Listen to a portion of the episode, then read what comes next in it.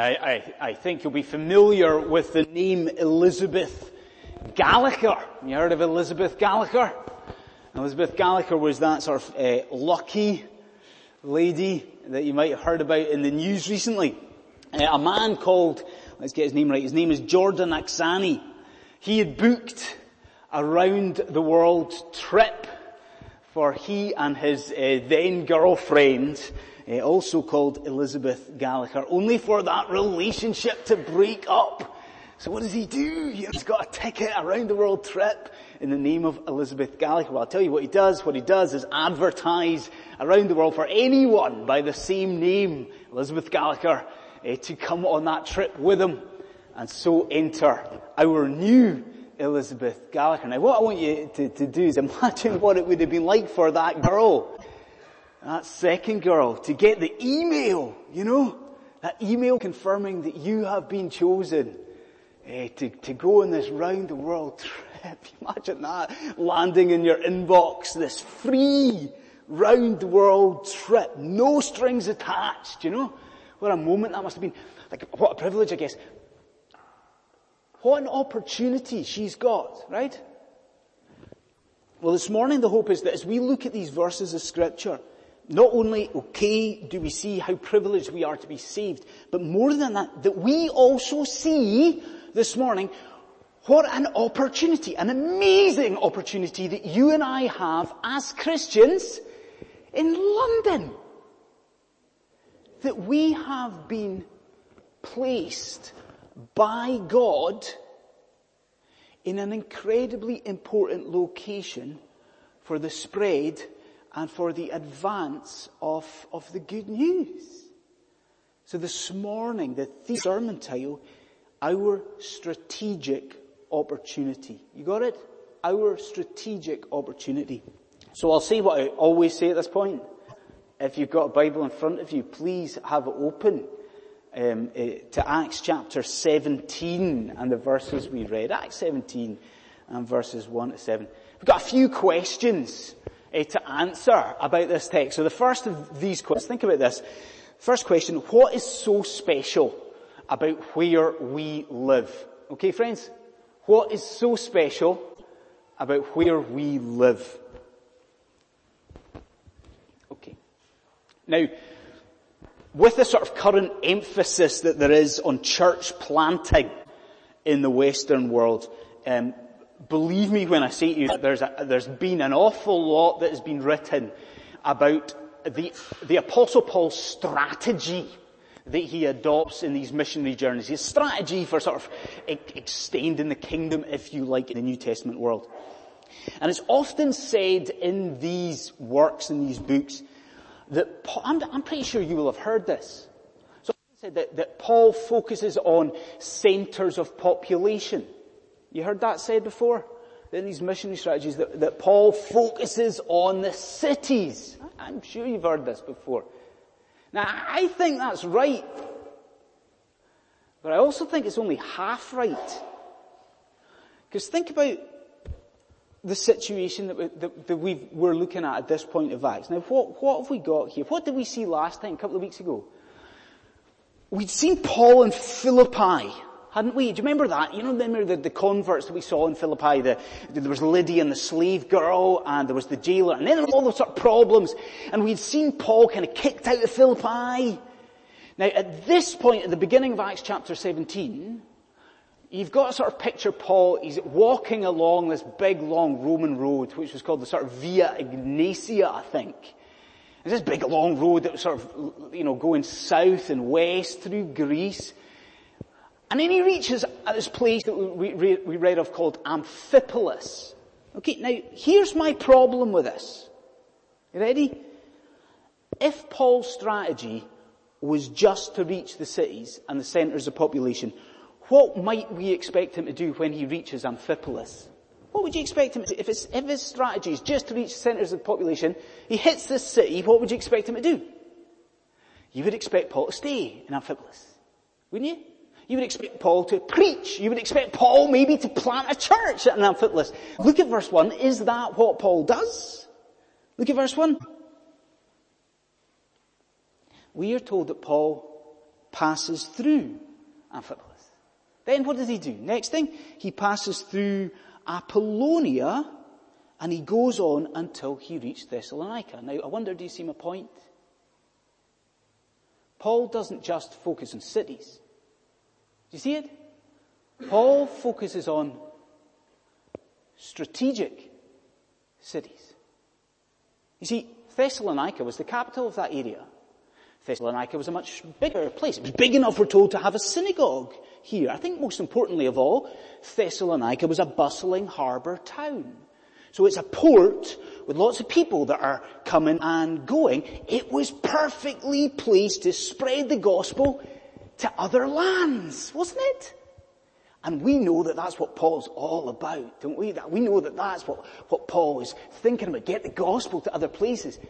I mean, just think about who it was that was saved first in Philippi. Remember who it was? Who was the first convert? It was Lydia. She was a woman from another place, from Thyatira. She was a woman who was going to bring the gospel to somewhere else.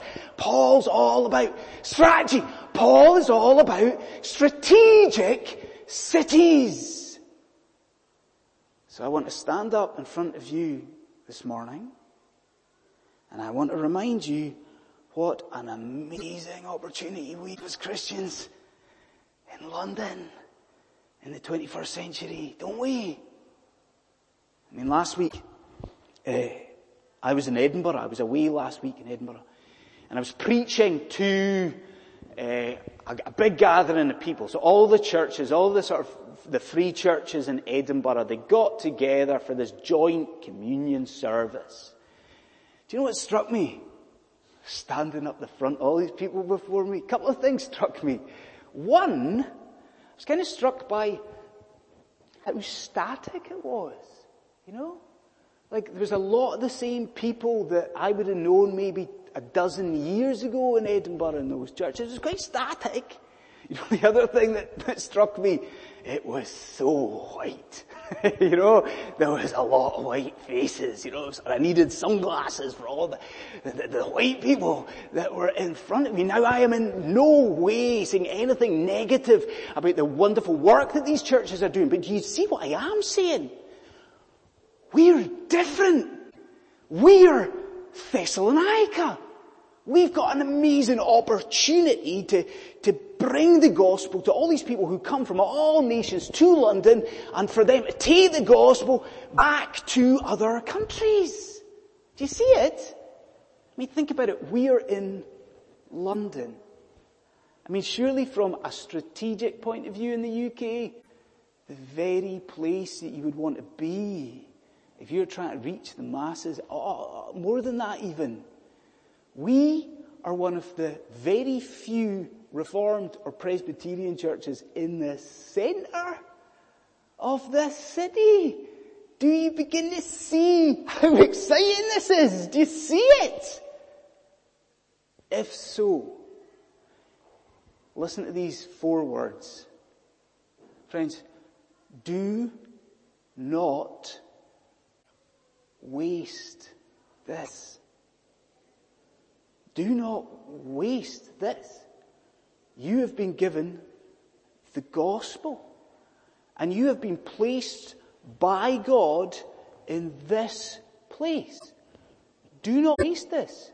Are you involved thoroughly in the life of this church?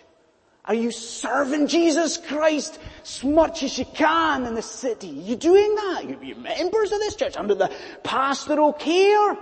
Are we speaking to people about Jesus Christ? Friends, what we see here in Acts chapter 17 is that Paul prioritized strategic centers for gospel advance. So I want to say to you, that is what is so special about where you live. Okay. Right.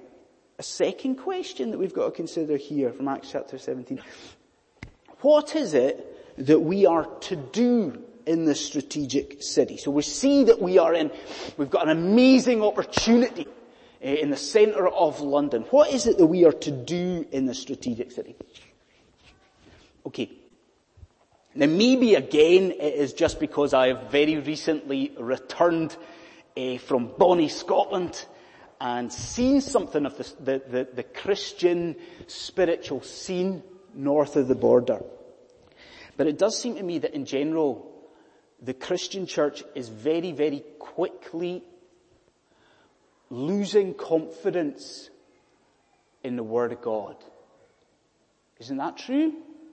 Like, we are seeing denominations in Scotland, and we are seeing denominations in England as well, running away, moving away as quickly as they can from God's inerrant Word. Isn't that true? Now, perhaps we need to bring that into the congregation. Maybe it's true that us in here, we are also losing confidence in God's Word. Is that true? I wonder, do you see what I mean? Let's say this week, I'll pause. Let's say this week, you're out in London and somebody says to you, so okay, you go to church, do you? I think hopefully that is a question that we would be willing to say yes to. We would be willing to admit to the fact that we go to church. And somebody has to say that. Let's say a work colleague this week said to you, okay, so I've heard that you believe in Jesus. Is that true? Again, I'm hoping that we would be willing to admit to the fact that we believe in Jesus. How about this though? How about this?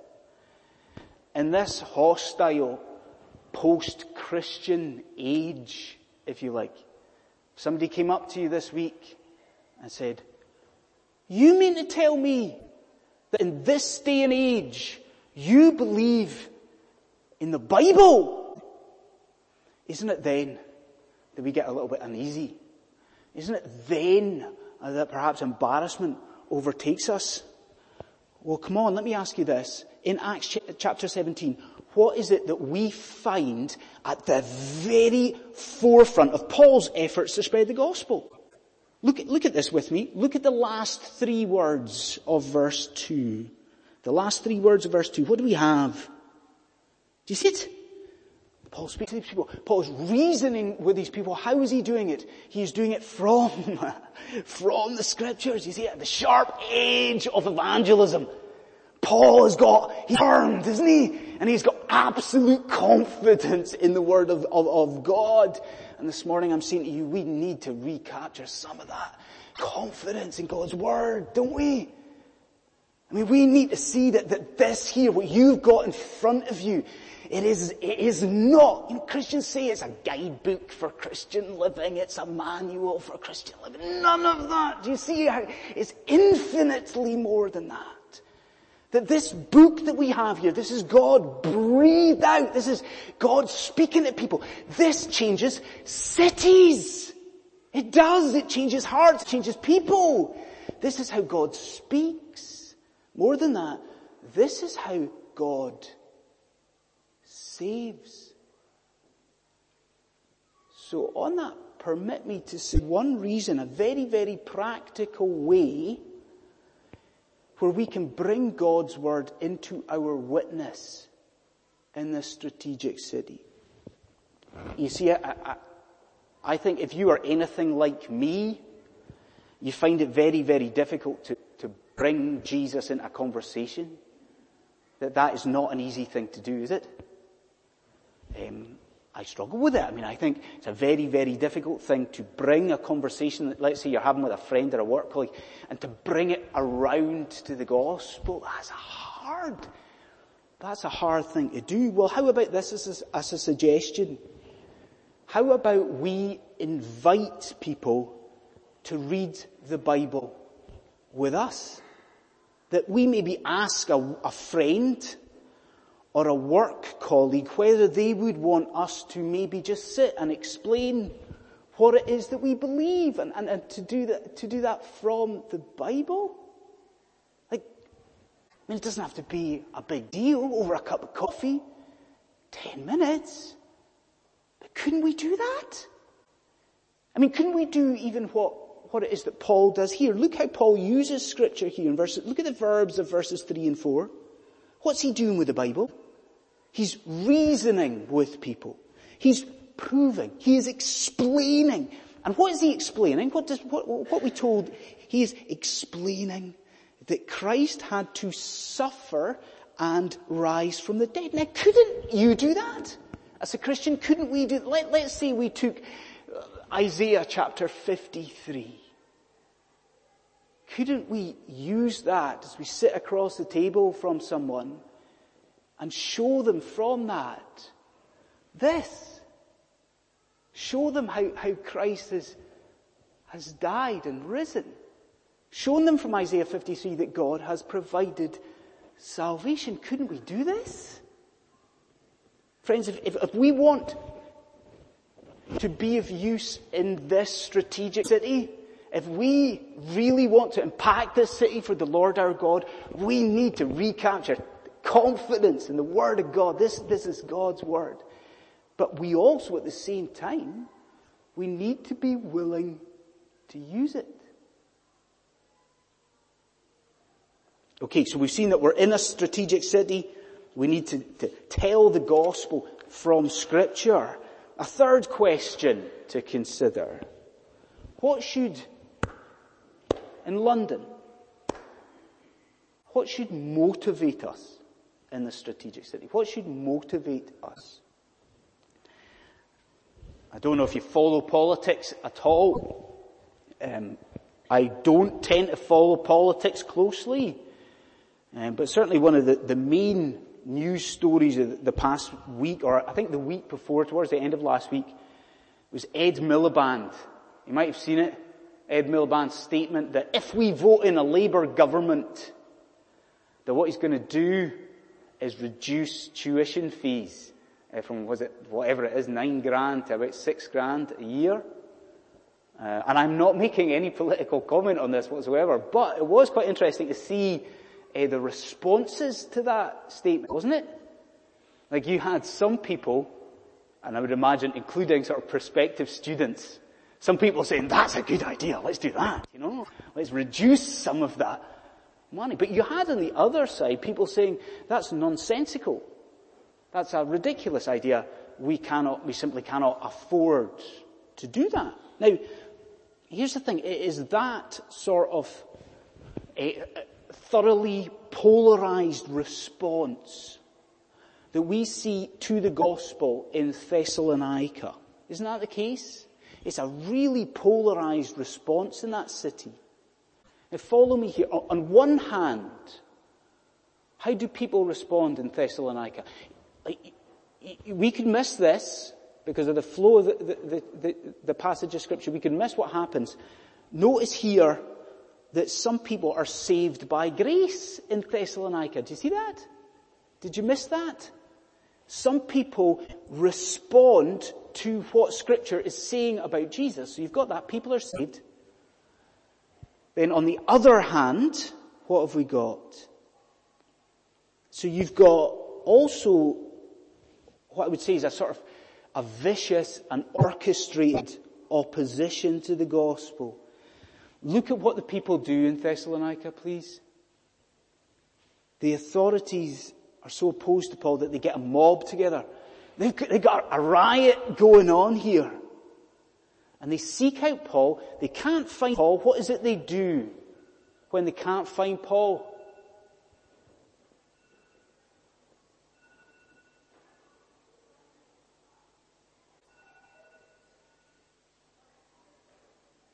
What do they do when they can't find Paul? They arrest the other man called Jason.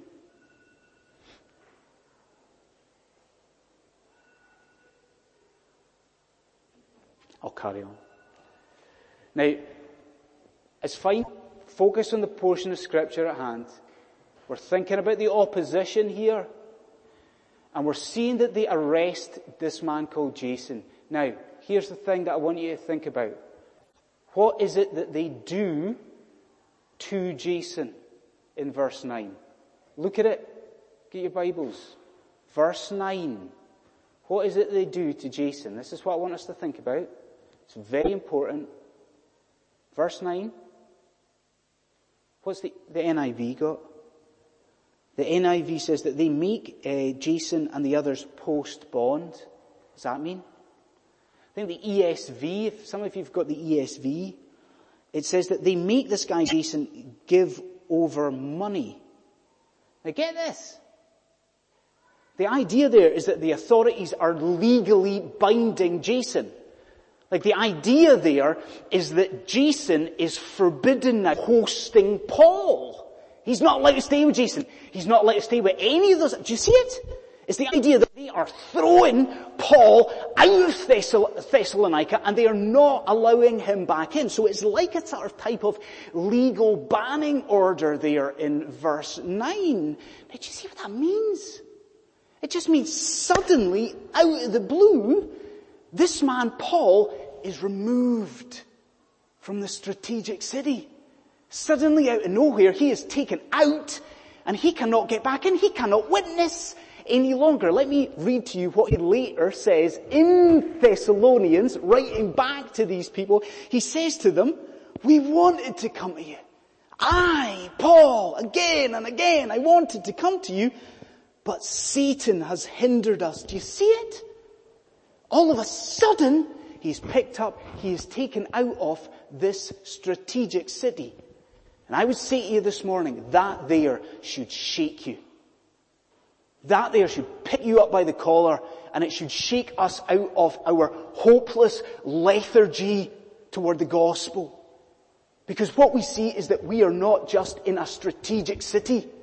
You are in a strategic city today, now, and you do not know how long you are going to be here. I mean, who knows how our life situations are going to change? Who knows if we are tomorrow having to leave London? Who knows when you're going to get ill? Who knows when the people we are trying to witness to, they get ill? Do you see it? A clock is ticking. A clock is running on our time in this strategic city. So again, I say to you, how are you going to use your time? What are you going to do? Will you intimate to the church, to the eldership, your willingness to be involved? Will you serve the Lord Christ while you are in this city? Will you go out, tell people about this gospel, tell people about the cross? Because one thing is for sure, hear this, like Paul in Thessalonica, your time in this strategic city, your time is short. So we are in a strategic city. We are armed with the Word of God. And time is ticking. A fourth and last question. Friends, who should we want reigning over our strategic city? Who should we want to see reigning over our strategic city? And really the answer to that is maybe not as straightforward as you might think. You see, I mean, what we've noted is that Paul is using the word as he preaches in Thessalonica. Now, as we do that, there is a danger that we have to be aware of. There's a danger that we have to avoid.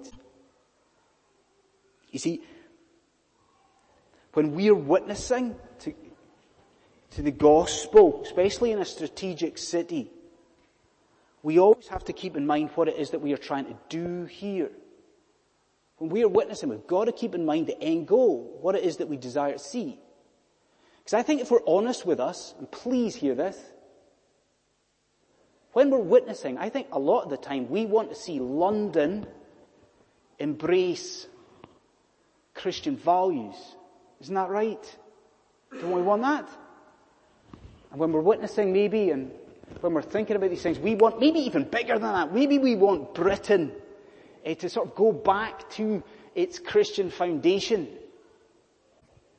Maybe when we're speaking to our friends and family, really what we're hoping for is that they adopt, you know, a Christian lifestyle. No. That we really hope that they adopt a Christian ethos to their lives. Isn't that sometimes the focus of our witness and our hope? I want you to see this morning, all of that is a mistake. That all of that there is an error. That the focus of our witness, it isn't about a Christian ethos, and it isn't about Christian values. That the focus of our witness is about Christ. And that's something that we see very, very clearly here with Paul. I mean, look at verse 3. We're told in verse 3, not that Paul was kind of talking abstractly about the need for a Christian ethos or talking kind of abstractly about the need for a saviour of some sort. Look what he says.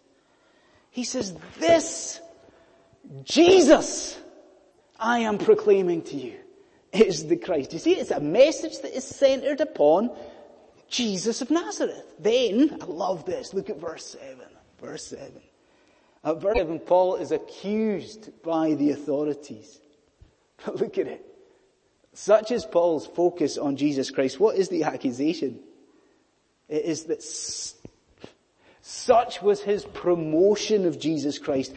They accuse him of calling for allegiance to another king. Do you see the point? In that strategic town, the message that the church proclaimed was a message about the God-man. It was a message about the one who was born in Bethlehem. It was a message about the one who was born sinless. It was a message about the man who was godly, the one who was divine. It was about the message of the one who was humble enough to go to the cross. It was a message about the one who was raised on the third day by the Father. Do you see it? It was a message entirely about the Lord Jesus Christ. And so I want to end with a plea. Let that same message be the one that we take to the homes and to the streets of London.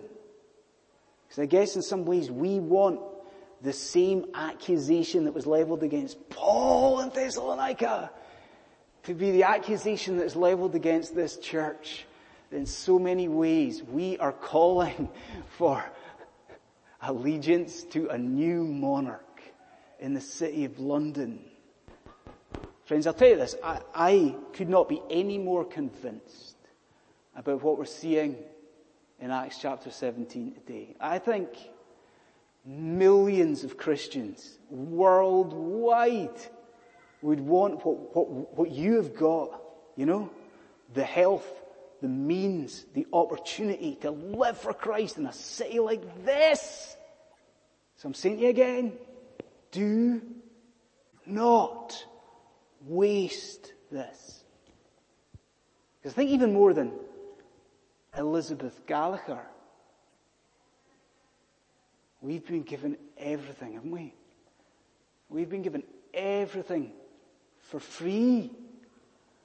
And just because we now in our baptism, our salvation, bear the same name as Jesus, we stand before the Father this morning righteous in Christ. So let us say with Paul to all the people of London, this Jesus who we are proclaiming to you, he is the Christ. Let's pray.